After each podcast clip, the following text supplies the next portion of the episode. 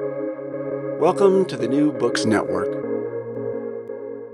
Hello, and welcome to another episode on the New Books Network. I'm one of your hosts, Dr. Miranda Melcher, and I'm very much looking forward to my conversation with Dr. Abiodun Alao about his book titled Rage and Carnage in the Name of God by Duke from Duke University Press, just out in 2022, um, which is a really interesting book, a really important book, I think, that looks at um, religious violence in Nigeria uh, through a really important lens. It's not focusing only on Islam or only on Boko Haram or only on one thing, um, but instead assessing Christianity, Islam, and traditional religions in Nigeria and trying to unpack why all of them have been associated with violence um, in the post independence period in Nigeria. So, Dr. Alao, I'm very excited to welcome you to the podcast to help us understand this topic through your book.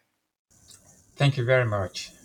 Could you start us off, please, by introducing yourself a bit and explaining why you decided to write this book? Yes, thank you very much. I I think the best thing would be to introduce myself in the context of the book and in the context of what we're likely to discuss um, about the book. Well, of course, my name is Abiodun Alao. Um, I'm a Nigerian by birth. I'm Yoruba by ethnicity. Christian by religion, and an academic by the desire to earn a living. Um, I'm presently a professor of African Studies at King's College, London. Um, I think that's um, just a brief introduction of who I am. As to the second part of your question concerning why I decided to write the book, um, I think the main motivation really came out of the strong the strong determination to understand the context of religious violence in Nigeria and to try as much as possible to situate it within the context of a broader realities by not trying to see it from the perspective of the general tendency to see it as a, as something that has to do with a particular religion because as I tried to explained in the book, all the key religions in Nigeria, in one form or the other, uh, can be associated with, with violence.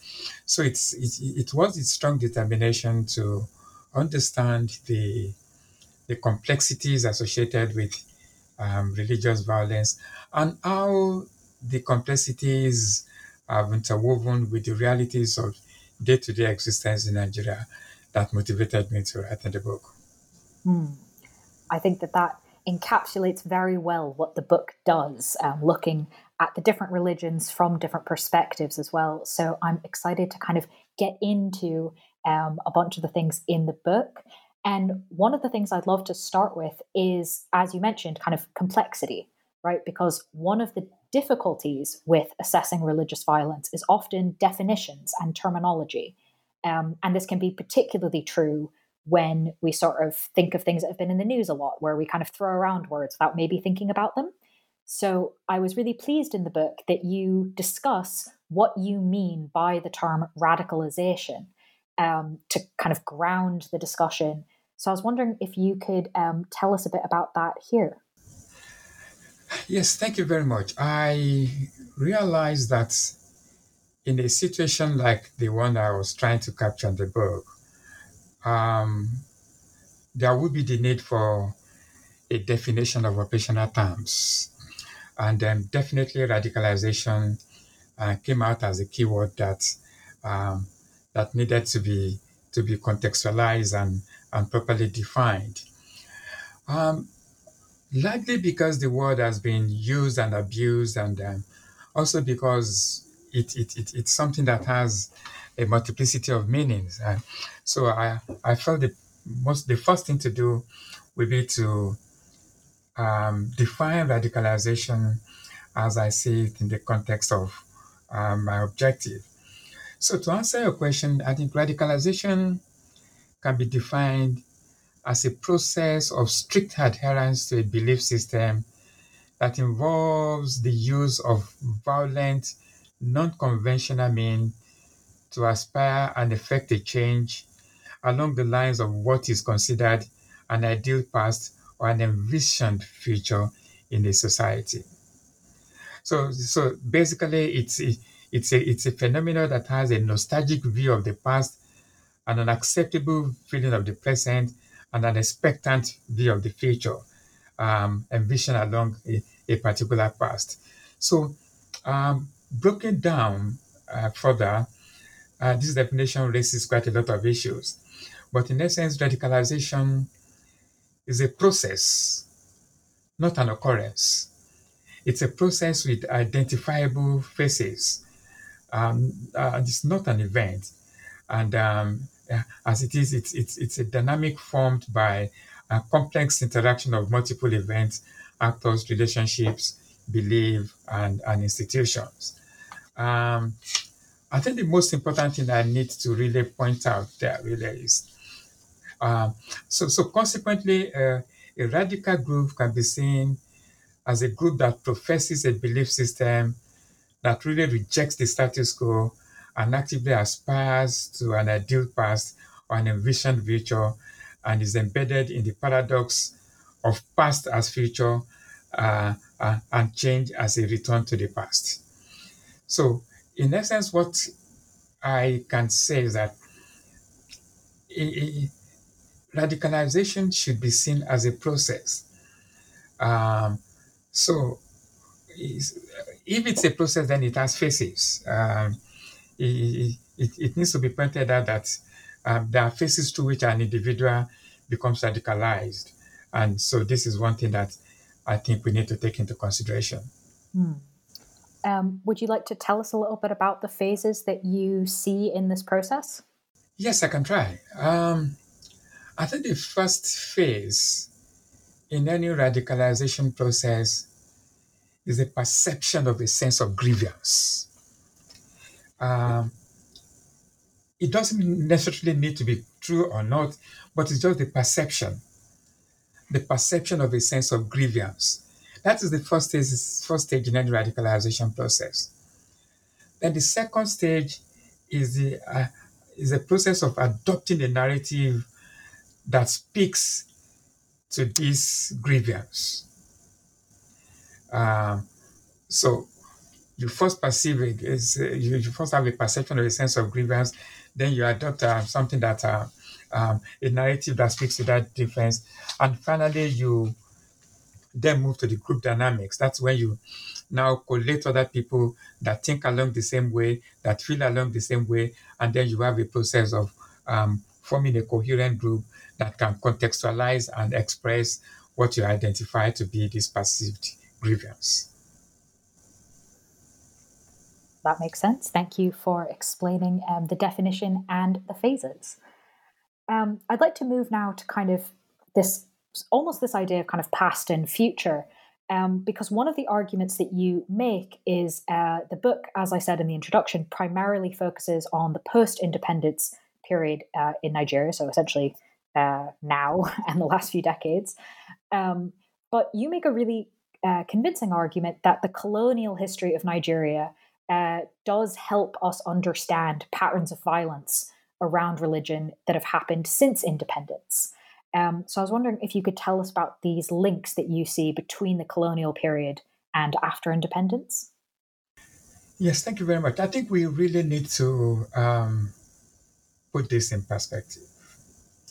Um, colonialism, in a number of ways, uh, can be linked to the post independence, almost all post independence activities uh, in the country. But linking it to, to the case of religious violence, I think the first thing to know about colonialism is the nature of the process itself. Um, the forceful bringing together of groups that have different histories and antecedents to form nation states was the first recipe for what is often uh, considered as the inevitability of instability. Um, the forceful bringing together of people uh, created what turns out to be a situation where instability ultimately will be inevitable and um, we it, it, it, it, it, when different people are brought together to form nation states, of course, there are bound to be problems, and these problems don't expire.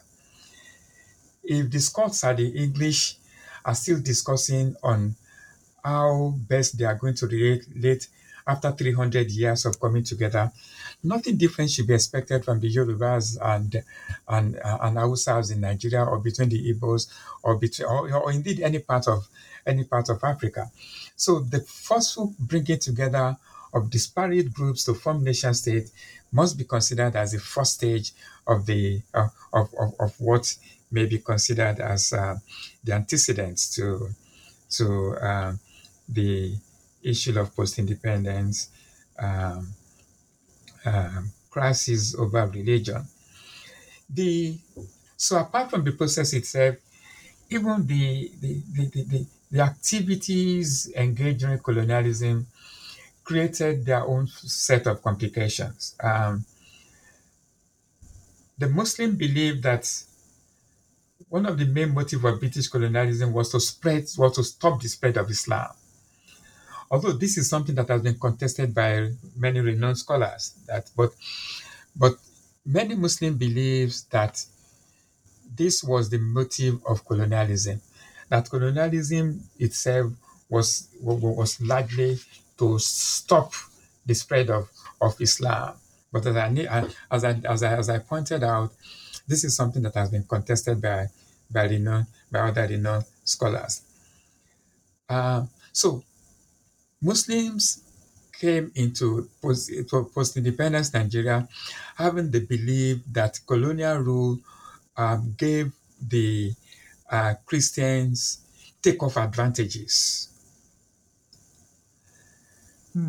Uh, and this take-off advantages was interpreted by many Muslims as something worth redressing.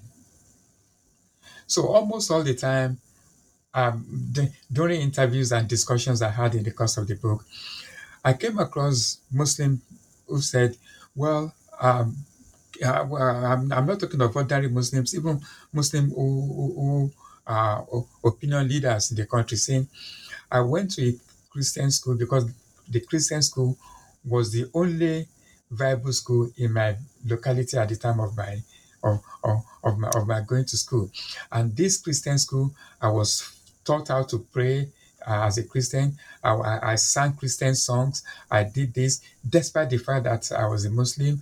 In the assembly, we prayed, we did this. So many Muslims believe that Christianity had a takeoff advantage, and that they, uh, the, the attempt to redress this takeoff advantage was a key one that that, that created that that created um, quite uh, quite a number of complications. So in terms of finding out the ways colonialism affected, first we have to take into consideration the nature of colonialism itself, and second, you have to take into consideration some of the policies that were uh, uh how some of the policies that took place during colonialism were interpreted by the Muslims. Whether that was intentional or not is a different thing entirely. But what is relevant now is not the validity of any statement, but the interpretation given to it and the perception given to it by those who felt aggrieved as a result of those policies. And that is where Muslim consideration uh, should be considered. Mm-hmm. And that goes back to the point you were making about um, the process of radicalization, that it's not necessarily about whether or not the grievance is real, it's the perception of grievance. Yes, yes. Uh, and I think maybe, maybe I should just use this opportunity to say that in my uh, looking at, um, at, at at radicalization in Nigeria, or maybe indeed in, in, in any part of the world, what is important is not actually the occurrence or perceived occurrence of anything. What is important is the way it is perceived. It is the perception that underlies the action not necessarily the validity of it. And there have been uh, so there, there are instances all over the place where perception actually led to to crisis. There was a particular case in in in northern Nigeria where a, a, a, a woman used the Arabic manual of a transistor radio to clean to wipe the bomb of a child, but someone who saw it thought that it was the Quran that was being used. So that was the perception, and, and, and, and it created quite a lot of complications and and, uh, and misunderstandings. It was so so.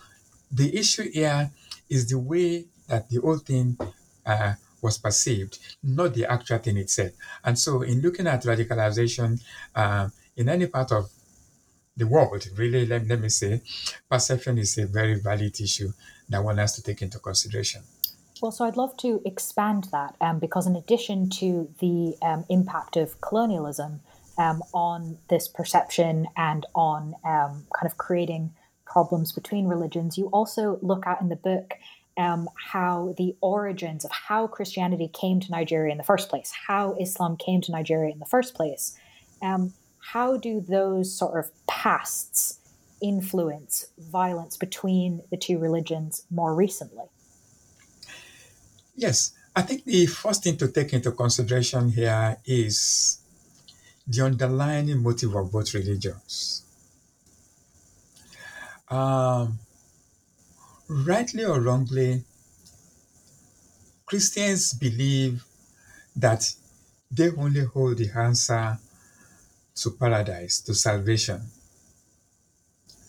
And there are many instances in the Bible, there, there are many references they make in the Bible to underline this conviction. Uh, the Bible says, "I'm the way." The, Jesus said, "I'm the way, the truth, and the life. Nobody comes to the Father but me by me." So this monolithic perception of the road to salvation was under, an underlying motive in the origin of all, in the origin of Christianity, and at the same time, the origin of Islam. So, in a situation where, in origin, each of the the two, I mean, the two the, the, two core religions believe very strongly that they hold the answer to salvation and that their way is the only way to paradise, their only way is the only way endorsed by God. So you realize that even in terms of their origins, the two religions actually are already at loggerhead.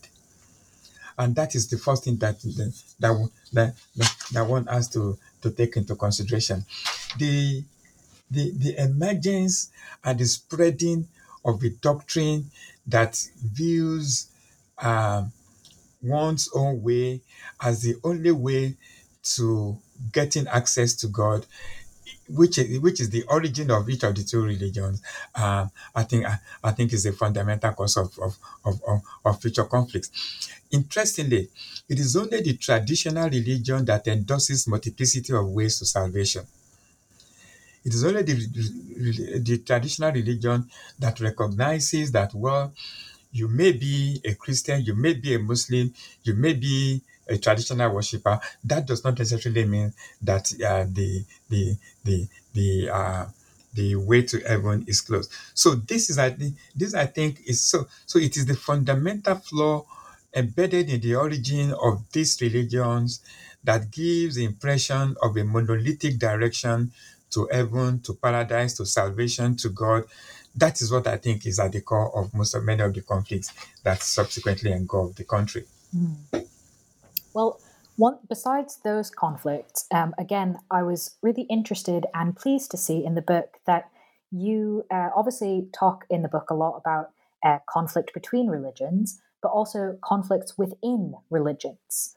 Um, and so I was wondering if you could um, explain for us a bit about the key rivalries within Christianity and within Islam in Nigeria, and how you think that those relate to violence in the name of religion. Now, we need to be very careful about this question. And I'll try and explain what I mean by the need for caution. Um, yes, there are rivalries within the religions but the extent to which they are associated with actual violence is a bit limited. It, it, it, it did occur, but it's limited. With Christianity, the first layer of rivalry may be said to be between the traditional churches and the Pentecostal churches. Um, on the doctrinal level, we, you, we have we have doctrinal differences between them, but these in these did not actually result in actual violence. Um, it, it, it, we had cases of um, rivalries, disagreements here and there, doctrinal misunderstandings, and but not actual violence. The actual violence, um, um, looking at Christianity first before I go to other religions, the actual violence with Christianity uh, came uh, as a result of disagreements either within the churches.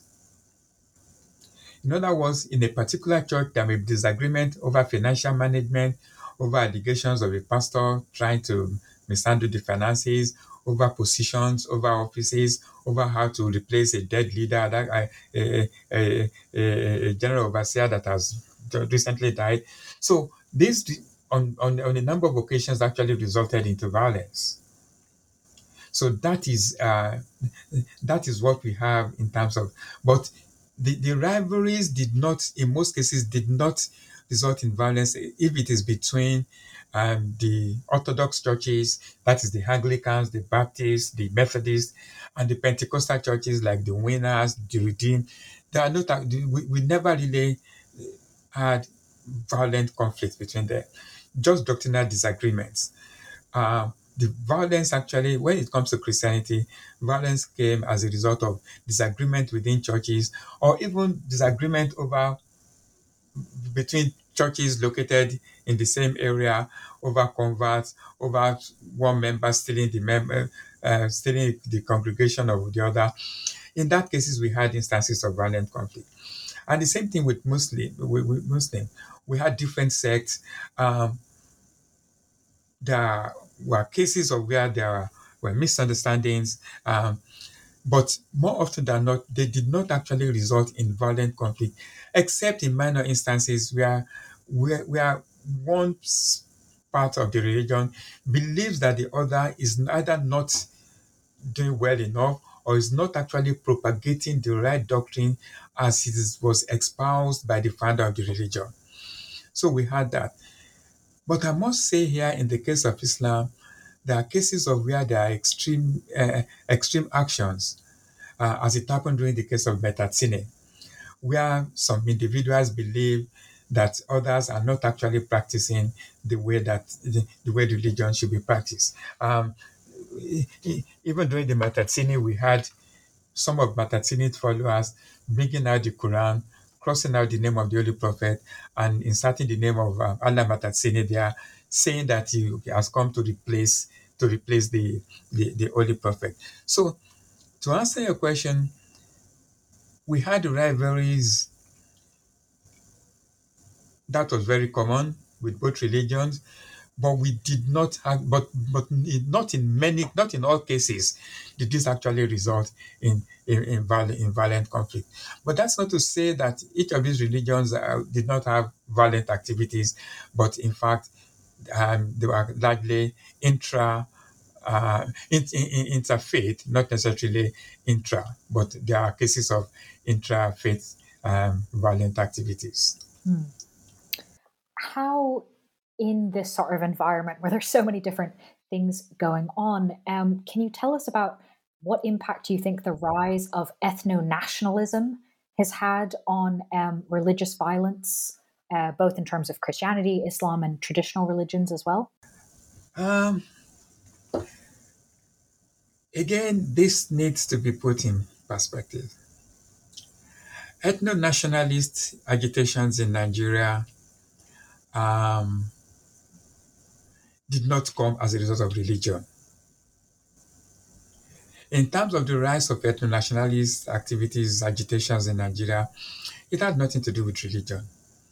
It was largely a sense of agitation by specific ethnic groups that believe they are not having the best of, uh, of the equation within the nation.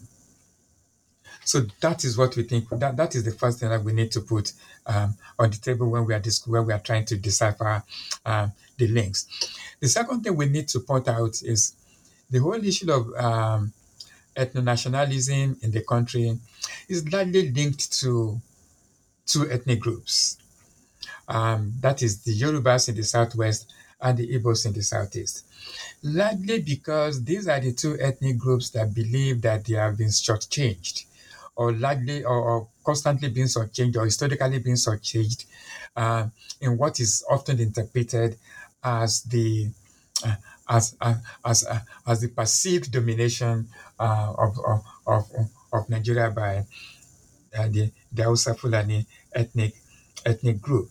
So the first thing to take into consideration is uh, ethno-nationalism in its origin is not really a religious issue.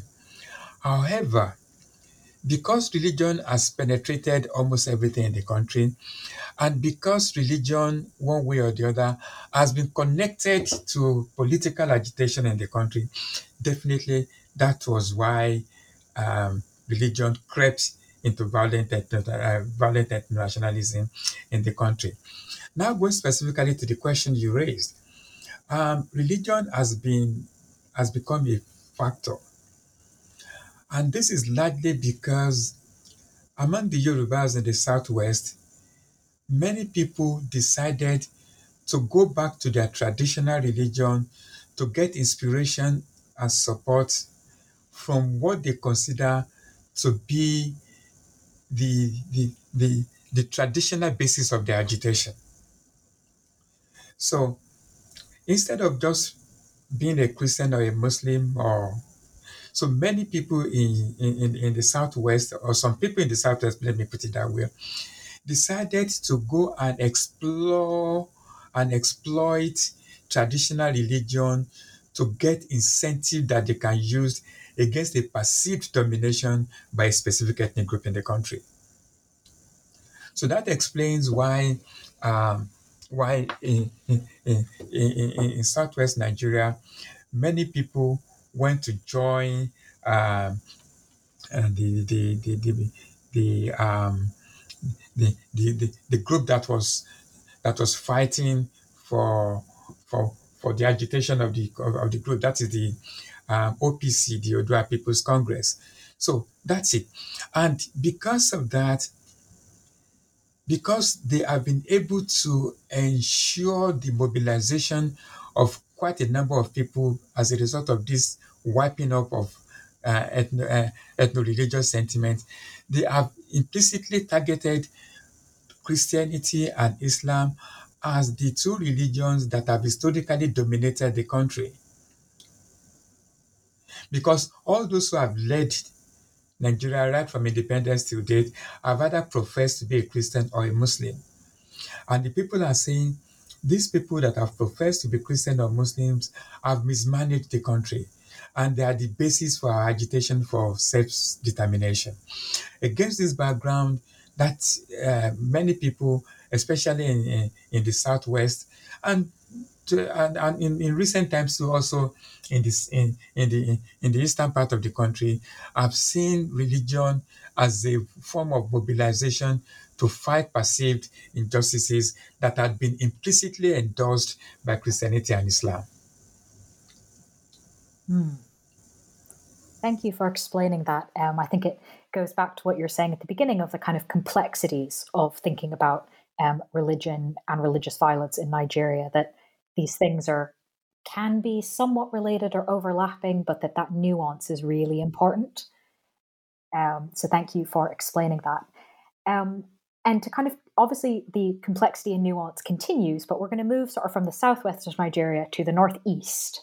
Um, and I'd love to ask you about Boko Haram um, and specifically given that your lens is um, much broader, you're not the book is not just focused on Boko Haram, um, and so you're able to put it into this context, which is really helpful. So, how is Boko Haram different from previous radical Islam-based movements in Nigeria? Ah, that's a very interesting question. Not an easy question either. it, it, it and, and it is not. It's really not. Um, but I'll try. I'll try and answer it as, as as brief as I can. I mean, in a number of ways, Boko Haram is different from from previous um, cases of um, religious violence in the country. Um, the first difference can be seen in the intensity. Um, the nearest we had to it was Maitatsine. But in terms of intensity, Boko Haram is actually very intense. Um, and also important is the length of activity, the length of operation. I mean, Boko Haram has been on for more than 10 years. We have, we have been into Boko Haram for many years now, whereas previous cases of, of religious radicalization are just uh, taking place just within um, months or not even months, I'm talking of weeks in, in the past. So, so um, the intensity, um, the length of activity, and the tactics. I always joke with my friends that before Boko Haram, there had never been any case of suicide operation in Nigeria. No Nigerian, to the best of my knowledge, and I stand to be corrected, to the best of my knowledge, no Nigerian has ever committed suicide in just in, in, in the pursuit of a cause. We really love life. No Nigerian, it, it, it may be possible for a Nigerian to be fighting for a cause and to die in the process. We have several instances of that. But a Nigerian specifically going to say, I am putting my life down, I'm going to commit suicide, I'm going to die because of this operation. Um, I don't have I, I don't have that until until Boko Haram came. So the whole the whole issue of suicide as a way of agitation, as a way of uh, of pursuing a cause, actually first first started with Boko with with Boko Haram, and uh, and that is something that um, that, that that is quite that is quite different from from um, from previous from previous cases. Now talking about suicide, I I, I, I, I, I just want to say something. We have had instances of people talking about child suicide bombers, um, about child suicide bombers in Nigeria with Boko Haram. I think this is not the case. There cannot be a child suicide bomber. It is not possible. Suicide is an operation, is a step you take, taking into consideration full realization of a particular cause. If a child is wired up and the bomb is detonated and, the, and there was a suicide uh, and, and, and it, it blows up and um, people die, that is not a case of a child suicide bombers. That's a contradiction in terms. A suicide operation is an operation you have taken after realizing the ramifications of all the actions of your, all the underlying implications of your actions.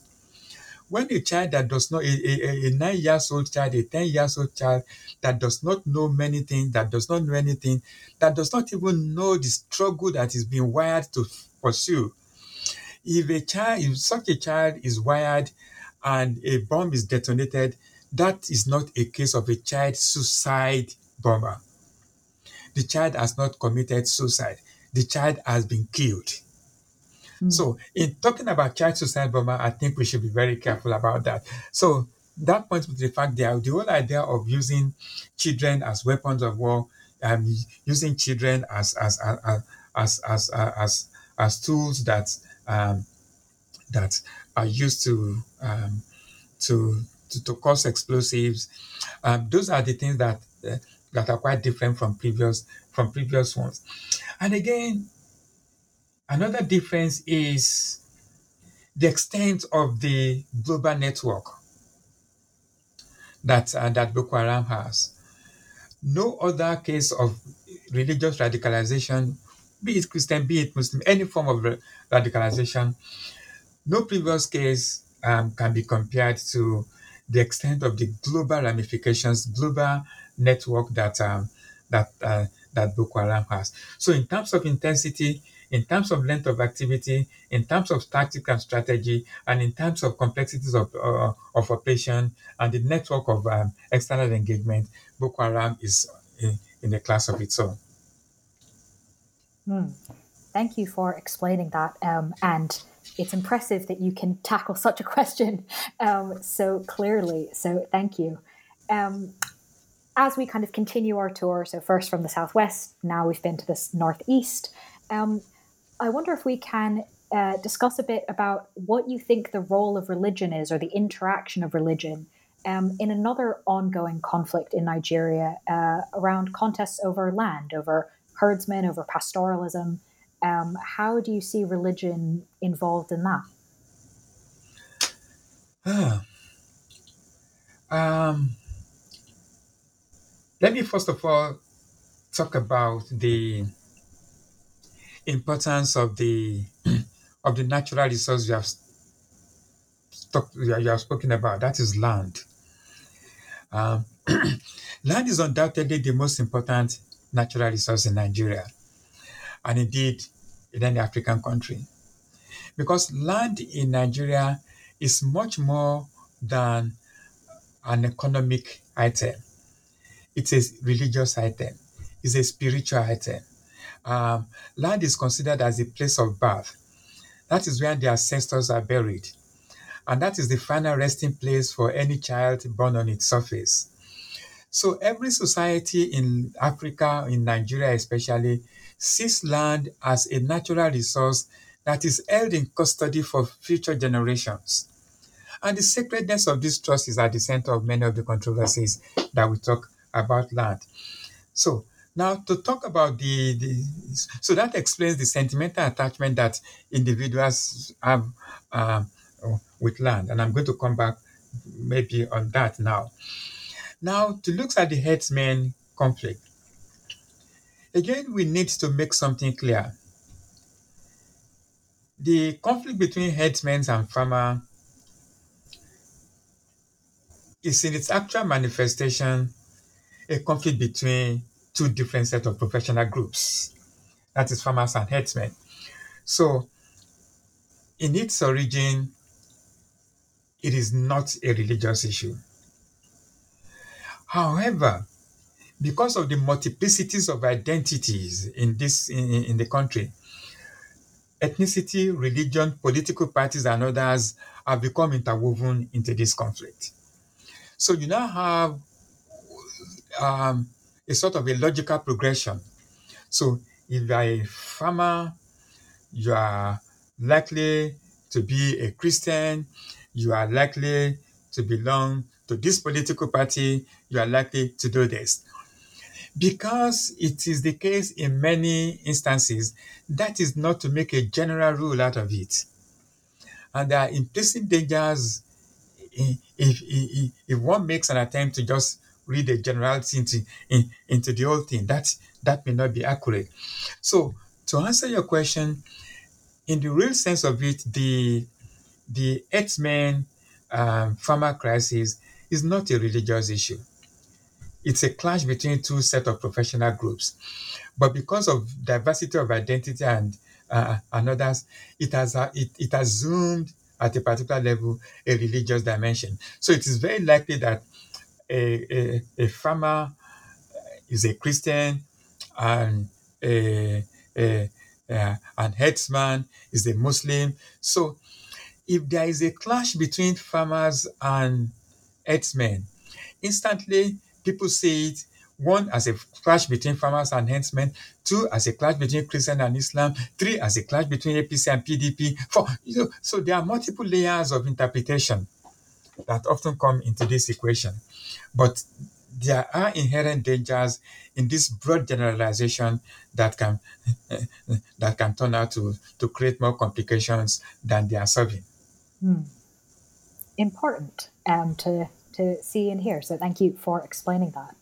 Um, another aspect of your book that I'd love to ask you about is uh, the section where you talk about how religious violence in Nigeria has benefited from global religious violence, but also contributed to global religious violence. Um, so, given that we sort of toured within Nigeria a bit, I was wondering if um, you could tell us about this international dimension. Yes, thank you very much for that question, uh, Miranda. Um, in terms, yes, it's true that um, religious violence in Nigeria um, both benefited from and contributed to global religious violence. In terms of benefiting from, um, this comes in about three ways. The first is in terms of material and logistical support, which um, Boko Haram and uh, uh, even before Boko Haram, which which um, historically religious groups, um, um, radical groups have uh, have obtained from from outside. Even during the case of Maitatsine, there are allegations, even though not established, that Libya under Gaddafi was uh, was one way or the other connected from it for with it. So in terms of material and logistical support, radical groups in Nigeria have benefited from from foreign from foreign from foreign um, from foreign support. So the first one is um, in terms of material and logistical groups. The third is in form of doctrinal solidarity. The mere fact that you can identify doctrinally with another group that gives um, an incentives and an internal mobilization for you to continue your insurgency. The mere fact that you can say, well, the cause I'm fighting for is also being fought of, is also being fought by groups in uh, Iran, groups in this, group in that. So the doctrinal solidarity was a was a very major and and it still remains a very uh, major support, major support, source of external uh, support for religious groups in Nigeria. The third one is the physical support. Um, it has not been established beyond, beyond any shadow of doubt that men from other parts of uh, for, for men from outside Nigeria, individuals from outside Nigeria, have been involved in activities of Boko Haram, maybe from Chad, from Niger, from whichever. And there have been instances that have been recorded where other uh, uh, other uh, uh, radical groups, whether Mujao or others, AQIM, have physically participated in operations undertaken by Boko Haram. So, in terms of um, in terms of um, um, material and logistical support, in terms of doctrinal solidarity, and in terms of physical presence. So these are the three ways that I think um, um, radical groups in Nigeria have benefited from from um, from global religious violence. In terms of um, contributing to global religious violence, I think I will also put that under three headings. Um, one, supplying of materials and, and, and, logistical support to Islamist militant groups across West Africa. Boko Haram has been known to do that, um, giving uh, support to smaller uh, radical groups, um, especially in the Sahel region. That is one thing. Um, the second one is um, exchanging of doctrinal solidarity with militant groups across West Africa, also trying to find out how it can consolidate external linkages with them. And again, because of uh, the resources um, at, uh, at, at, the disposal of, um, uh, of, of, of, Boko, of Boko Haram, it has assisted in, in, in, in, in taking part in this. So, and the third one that I want to say is, um, well, giving support to smaller groups, especially in the Sahel. So those are the three ways that I think um, um, Boko Haram has also contributed to global religious violence. Mm. Thank you for explaining those um, and for organizing it so clearly. I think that makes it very easy to understand uh, the different pieces and how they go together. Um, but of course, religious violence is not happening in a vacuum. We've already talked about different um, parts of the country, different uh, conflicts, sort of shorter, longer term, and obviously the international dimension. Uh, but of course, there's also a part of the book that helpfully talks about the reaction to religious violence, and particularly what different governments in Nigeria have done over the years to try and address religious violence. And yet, you show that um, despite changes over time, despite differences in religious backgrounds of different leaders, uh, pretty much all the different kinds of governments in Nigeria over time have had trouble addressing religious violence. So, why do you think this has been such a struggle? Um, I think it has be it has become a struggle because of the general the general attitude of Nigerians. That's the first thing.